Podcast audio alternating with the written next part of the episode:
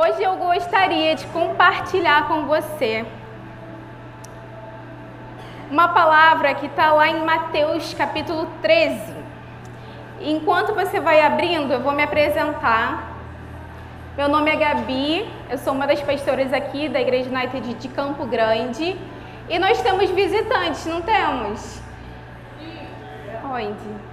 Ah, oi, gente! Tudo bem? Boa noite, sejam bem-vindos. E hoje eu quero falar sobre os inimigos da semente. Lá em Mateus capítulo 13.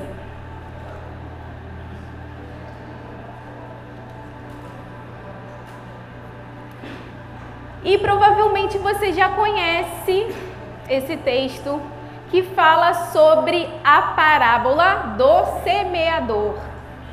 E nós falamos muito sobre semente aqui. Nós falamos sobre semear com generosidade, nós falamos sobre a semente do nosso tempo, a semente das nossas finanças. Nós falamos sobre sementes no geral, né? Você com certeza já ouviu sobre como uma semente frutifica. Mas eu gostaria de falar sobre uma semente que ela não acaba ela é eterna. É uma semente que não é corrompida. É uma semente que ela não é desgastada com o tempo ou com a cultura. É uma semente que ela permanece, que é viva e eficaz. É uma semente que vai perdurar na eternidade. É uma semente que nunca vai cessar. É uma semente que o nosso Criador criou não somente para ter a sua, a sua palavra, que é o Verbo, mas para nos edificar. Essa semente é capaz de edificar o nosso espírito. Essa semente é uma semente de vida, é a semente da palavra. Lá em Mateus 13, nos versos 1 ao 9, Jesus está contando uma parábola. E ele diz assim: mais tarde, naquele mesmo dia, Jesus saiu de casa e sentou-se à beira-mar. Que chique! Jesus sentou à beira-mar. Logo, uma grande multidão se juntou ao seu redor. Então, ele entrou num barco, sentou-se e ensinou o povo que permanecia na praia. Jesus contou várias parábolas como esta um lavrador saiu para semear. Enquanto espalhava as sementes pelo campo, algumas caíram à beira do caminho e as aves vieram e as comeram. Outras sementes caíram no solo rochoso e, não havendo muita terra, germinaram rapidamente. Mas as plantas logo murcharam sobre o calor do sol e secaram pois não tinham raízes profundas. Outras sementes caíram entre espinhos, que cresceram e sufocaram os brotos. Ainda outras caíram em solo fértil e produziram uma colheita 30, 60 e até 100 vezes maior que a quantidade semeada. Quem é capaz de ouvir, ouça com atenção. Agora vamos lá para o verso 18, que Jesus vai explicar essa parábola. E Jesus diz assim: Agora ouçam a explicação da parábola sobre o lavrador que saiu para semear. As sementes que caíram à beira do caminho representam os que ouvem a mensagem sobre o reino e não a entendem. Então o maligno vem e arranca a semente que foi lançada em seu coração. As que caíram no solo rochoso representam aquelas que ouvem a mensagem e sem demora a recebem com alegria. Contudo, uma vez que não têm raízes profundas, não duram muito. Assim que enfrentam problemas ou são perseguidos por causa da mensagem, cedo desanimam. As que caíram entre os espinhos representam outros que ouvem a mensagem, mas logo ela é sufocada pelas preocupações desta vida e pela sedução da riqueza, de modo que não produzem fruto. E as que caíram em solo fértil representam as que ouvem e entendem a mensagem e produzem uma colheita 30, 60 e até 100 vezes maior que a quantidade semeada. Amém? Vamos orar? Senhor, muito obrigada, Pai, pela tua palavra. Muito obrigada, Senhor, pela semente que germina no nosso coração. Eu oro, Senhor, para que o nosso entendimento seja aberto, Pai. Eu oro para que o nosso coração, ó Pai, esteja disposto a receber a Sua palavra, Pai que possamos ter compreensão, Senhor, das Suas santas palavras, Senhor, que não se perca, ó Pai, quando sairmos dessa porta, mas que haja abrigo no nosso coração, ó Pai, para tudo que for falado nessa noite. Em nome de Jesus. Amém. E hoje eu gostaria de falar um pouquinho o que arranca a semente da palavra do nosso coração. Se você for perceber, nesse texto, ele fala alguns obstáculos, alguns inimigos da semente. E muitas pedras podem arrancar a semente da palavra no nosso coração, seja a tribulação, seja a perseguição, seja as raízes que não se aprofundam, ou as preocupações, ou até mesmo o engano das riquezas. Mas a semente da palavra germina no coração daqueles que ouvem, retêm, dão fruto e perseveram. Existe os inimigos da semente e existe a, a potência, o poder da semente, que é você ouvir, reter, dar fruto e perseverar. Tem como só ouvir? Tem como só ouvir e não reter? Tem. Tem como só ouvir, dar fruto, mas não perseverar? Tem também. Mas só alcança a boa colheita da semente aquele que ouve, aquele que retém, aquele que dá fruto e aquele que persevera. Hoje eu quero falar sobre o germinar da palavra diante dos inimigos que podem corromper a semente do nosso coração. Porque a gente podia falar aqui muitas coisas sobre os inimigos e de fato eles existem.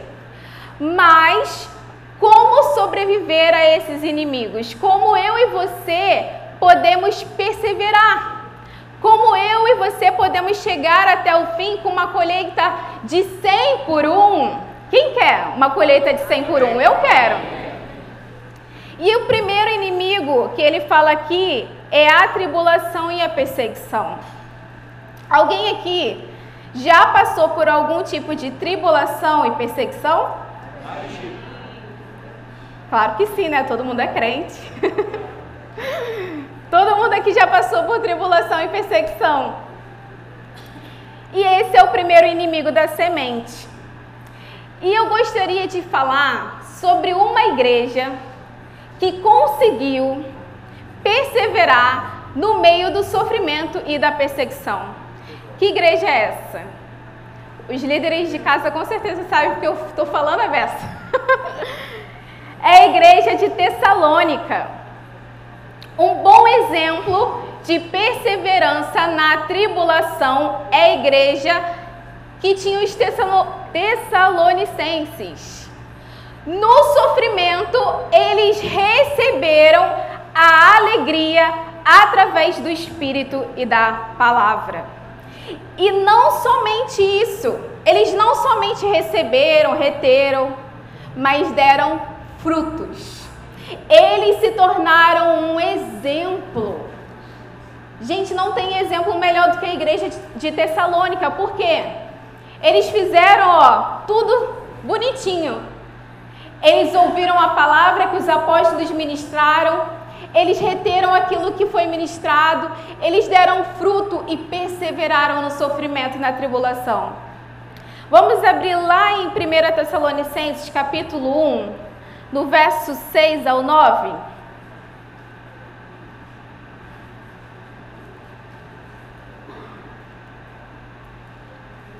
Primeira Tessalonicenses, capítulo 1, do verso 6 ao 9. Que diz assim: lá no verso 6. Assim, apesar do sofrimento que isso lhes trouxe, isso aí é Paulo falando àquela igreja. Vocês receberam a mensagem com alegria que vem do Espírito Santo e se tornaram imitadores nossos e do Senhor. Não tem como eu ler aqui com vocês é, a carta toda, mas se você for ler o contexto do que está acontecendo ali, é muito interessante. Eu só vou falar aqui uma partezinha para vocês. Mas se vocês é, quiserem estudar um pouco sobre essa carta, é muito interessante como essa igreja perseverou. Então, é a minha dica dessa noite. Então, vamos lá. É, com isso, tornaram-se exemplo para todos os irmãos na Grécia, tanto na Macedônia como na Acaica. Agora, partindo de vocês, a palavra do Senhor tem se espalhado por toda a parte, até mesmo além da Macedônia e da Caica, pois a sua fé em Deus se tornou conhecida em todo lugar. Não precisamos sequer mencioná-la, pois as pessoas têm comentado sobre como vocês os acolheram e como deixaram os ídolos a fim de servir a Deus, ao Deus vivo e verdadeiro. Primeira coisa que eu gostaria de falar sobre essa igreja é que eles eram, eram um verdadeiro modelo de igreja, tanto que pessoas de muito longe, não somente dali da Macedônia, né, da Caica, muitas pessoas além dali do ambiente deles estavam ouvindo sobre a fé deles. Isso é um fruto, gente, que dá a 100 por um. É um fruto que não fica somente no lugar onde você está, mas vai além de você. E o fim disso, aqui fala que eles acolheram de tal forma que eles deixaram os ídolos a fim de servir ao Deus vivo e verdadeiro. Essa igreja permaneceu e não somente a fé deles se tornou conhecida Algo interessante sobre isso é que a consequência de acolher a mensagem é abandonar os nossos ídolos. A consequência da mensagem que essa igreja acolheu e permitiu que fosse moldado no seu interior é abandonar aquilo que por muito tempo foi motivo de adoração para eles. Isso é a consequência de acolher a mensagem. Não basta somente ouvir a mensagem, irmãos. Nós precisamos fazer com que o reino seja motivo, que o nosso coração seja capturado por isso. E você pode pensar, é uma mensagem que eu já ouvi há muito tempo atrás.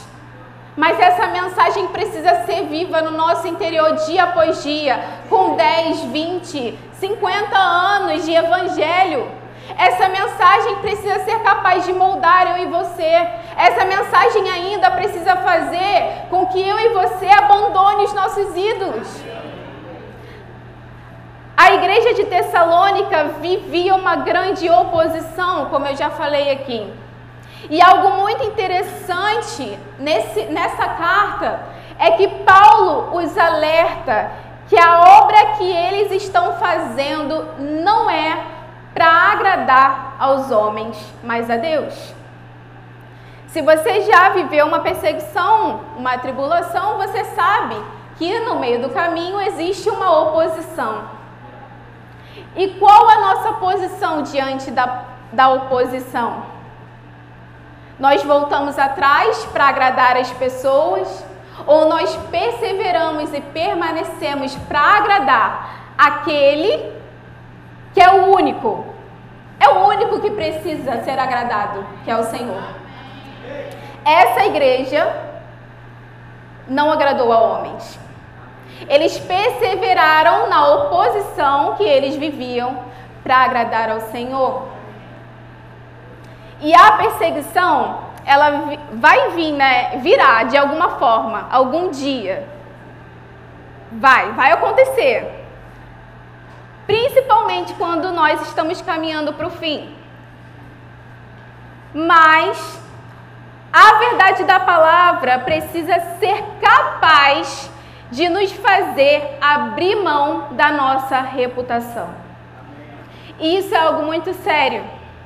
Isso é algo muito sério. Isso fala diretamente comigo, porque será que nós estamos dispostos abrir mão da nossa reputação em prol da semente da palavra? Gente, isso é muito sério. Isso fala comigo, isso me deixa é, moída. Por quê? Se você se preocupa com a sua imagem, vai chegar um, um tempo, e se já chegou, que ela não vai valer mais nada, gente. ou você renuncia, ou você renuncia. Não tem outra opção. Nós precisamos nos apegar à semente dessa palavra, acolhê-la, assim como essa igreja acolheu. E outro inimigo são as raízes que não se aprofundam. E eu não vou ter tempo de falar e ler com vocês, mas lá em Lucas capítulo 6, fala sobre dois fundamentos. O fundamento que é construído numa rocha e um fundamento que é construído aonde? Na areia. Como nós podemos aprofundar a nossa raiz e não permitir que o desânimo venha? E é algo muito simples. A gente fica esperando uma fórmula maravilhosa. Sabe o que, que é, gente? A prática. A prática é amiga da profundidade. Elas caminham juntas. Quando você quer ser mais profundo na sua raiz, precisa haver prática. E Lucas 6 fala sobre isso. Ele fala que o nosso fundamento, ele só vai ser exercido na rocha, construído na rocha, quando houver prática. Porque se não houver prática, vai vir o vento, vai levar. Não vai ter fundamento, gente. Quando não tem prática, a nossa casa está sendo construída na areia. Nós alcançamos um lugar de profundidade no Senhor quando aquilo que absorvemos de conhecimento de Cristo se torna a prática. Um dia eu ouvi uma frase da pastora Jéssica que eu nunca mais esqueci essa frase, que ela falou uma vez. Ela disse que a sabedoria é o conhecimento aplicado. Não basta a gente ter somente conhecimento, mas a gente precisa aplicar aquilo que nós conhecimentos de Cristo. Isso é verdadeira sabedoria do alto. E a prática nos leva à maturidade. A prática também nos leva à permanência, porque a casa na rocha tem boa fundação. Se eu constantemente estou praticando, é claro, no primeiro dia não vai ser tão bom. É que nem ir para academia, né, Carol? Carol começou a ir na academia, agora tá fit. No primeiro dia vai ser árduo, vai ser difícil a prática. No segundo, talvez seja melhor. No terceiro, melhor. Mas quem pratica e se empenha na prática é porque muito ama o Senhor, gente. A obediência, ela é uma resposta do nosso amor. E existe um salmo que eu amo, que é Salmo 51. E eu oro esse salmo sobre realmente a prática, né? Tem muito a ver com a prática. Eu, eu gosto de orar esse salmo para o meu coração, meu espírito entender que há um lugar muito melhor que é o lugar da obediência. E lá em Salmos 51, no verso 12, essa oração é muito linda e ele fala: sustenta-me com um espírito pronto a obedecer. Isso precisa fazer parte no, das nossas orações. Senhor, sustenta-me com o espírito pronto a obedecer. Pronto a obedecer. A prática, por mais que seja difícil, meu espírito vai estar pronto a obedecer. Lá no verso 10, ele fala: renova dentro de mim um espírito estável. Renova dentro de mim um espírito estável para te obedecer. Não um espírito instável, aonde eu estou muito bem num dia e no outro não. E eu gostaria que você lesse em casa essa oração. É uma oração muito linda que é Salmo 51. E uma outra, um outro inimigo são as preocupações e o engano das riquezas.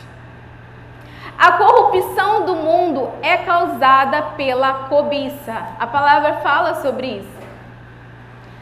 Botar a esperança na riqueza é um posicionamento incerto. Vocês concordam comigo?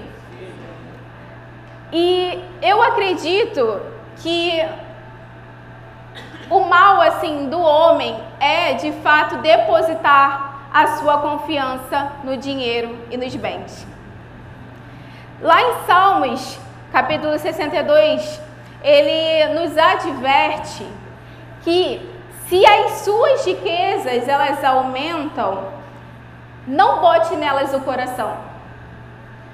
E isso é muito interessante, porque conecta a riqueza com o nosso coração.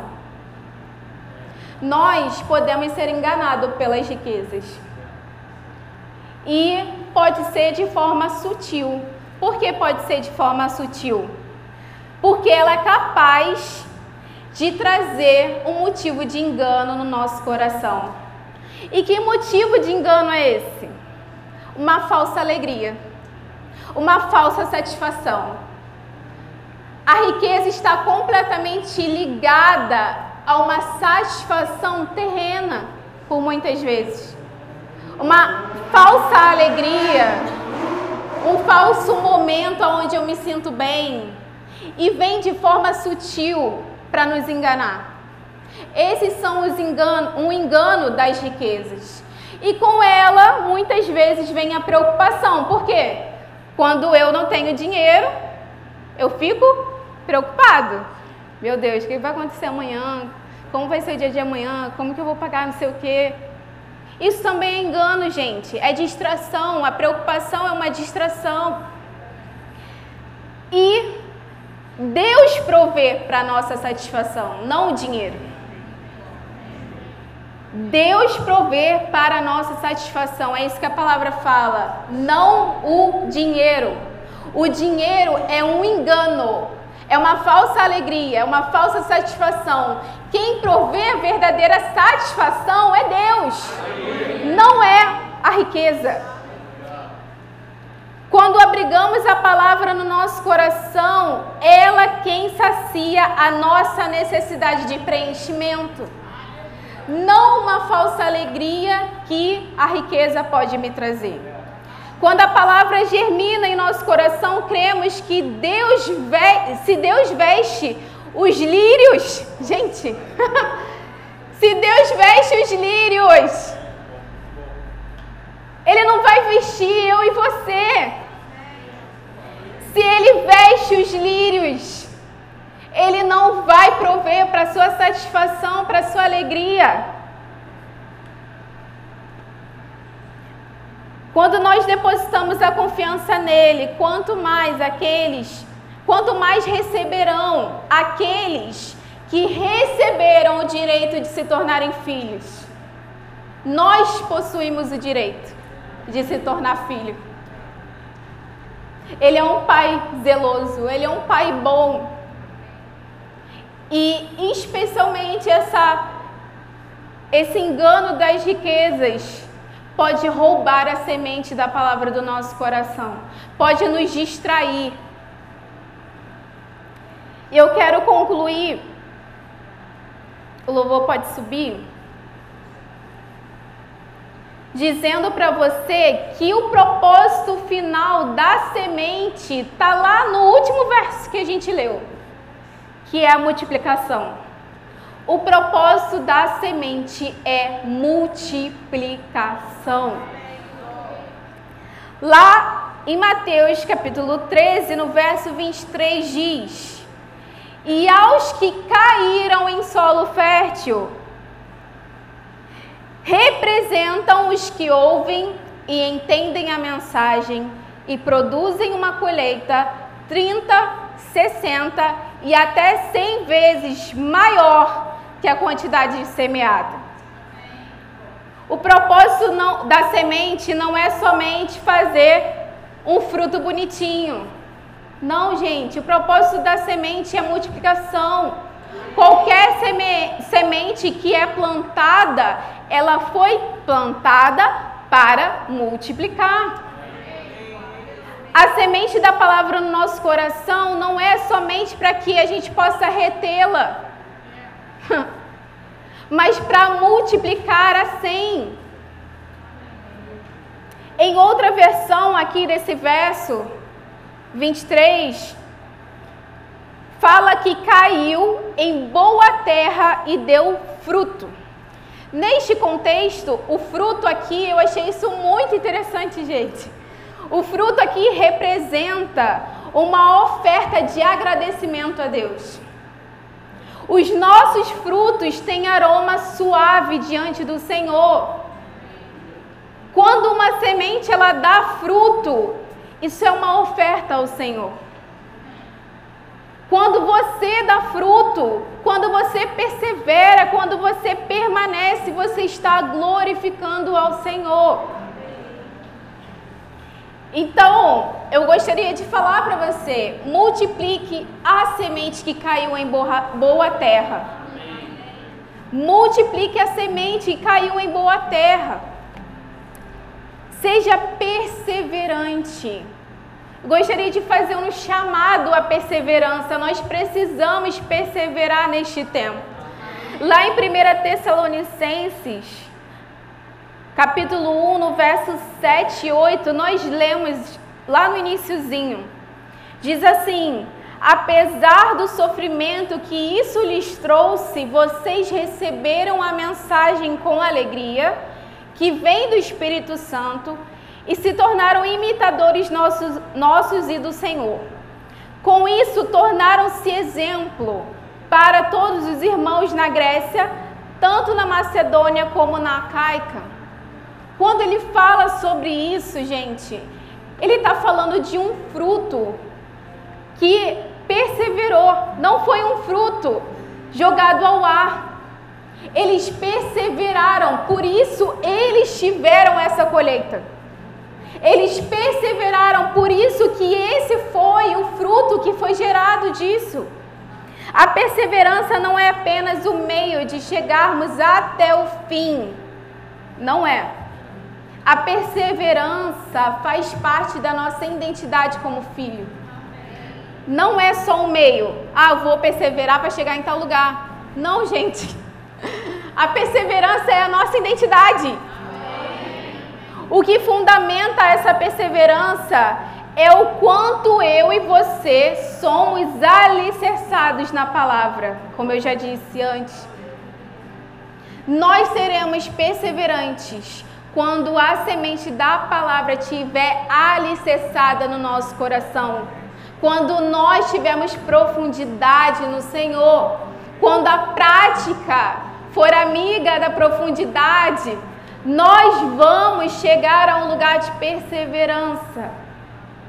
A perseverança é a característica da pessoa que não se desvia do seu propósito e de sua lealdade à fé, mesmo diante de provações e sofrimentos. Essa pessoa é uma pessoa que tem os olhos fixos, é uma pessoa que não se desvia do seu propósito. Essa pessoa perseverante é uma pessoa leal à sua fé. Ano que vem nós vamos falar sobre fé. E desde já, eu gostaria de falar para você que sejamos leais à nossa fé, que sejamos leais à semente de fé gerada no nosso coração, à semente da palavra gerada no nosso coração. Amém? É uma mensagem bem rapidinha, mas é para resgatar em nós a necessidade de acolher a palavra de Deus